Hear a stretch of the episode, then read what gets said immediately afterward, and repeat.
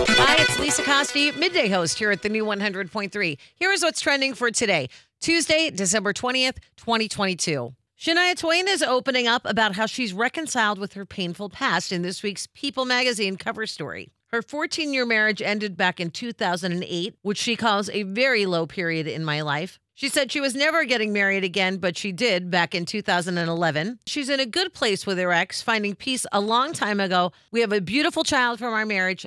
The resentment is gone. Twain is preparing to release her next album, Queen of Me, her first in five years. That'll be out February 3rd.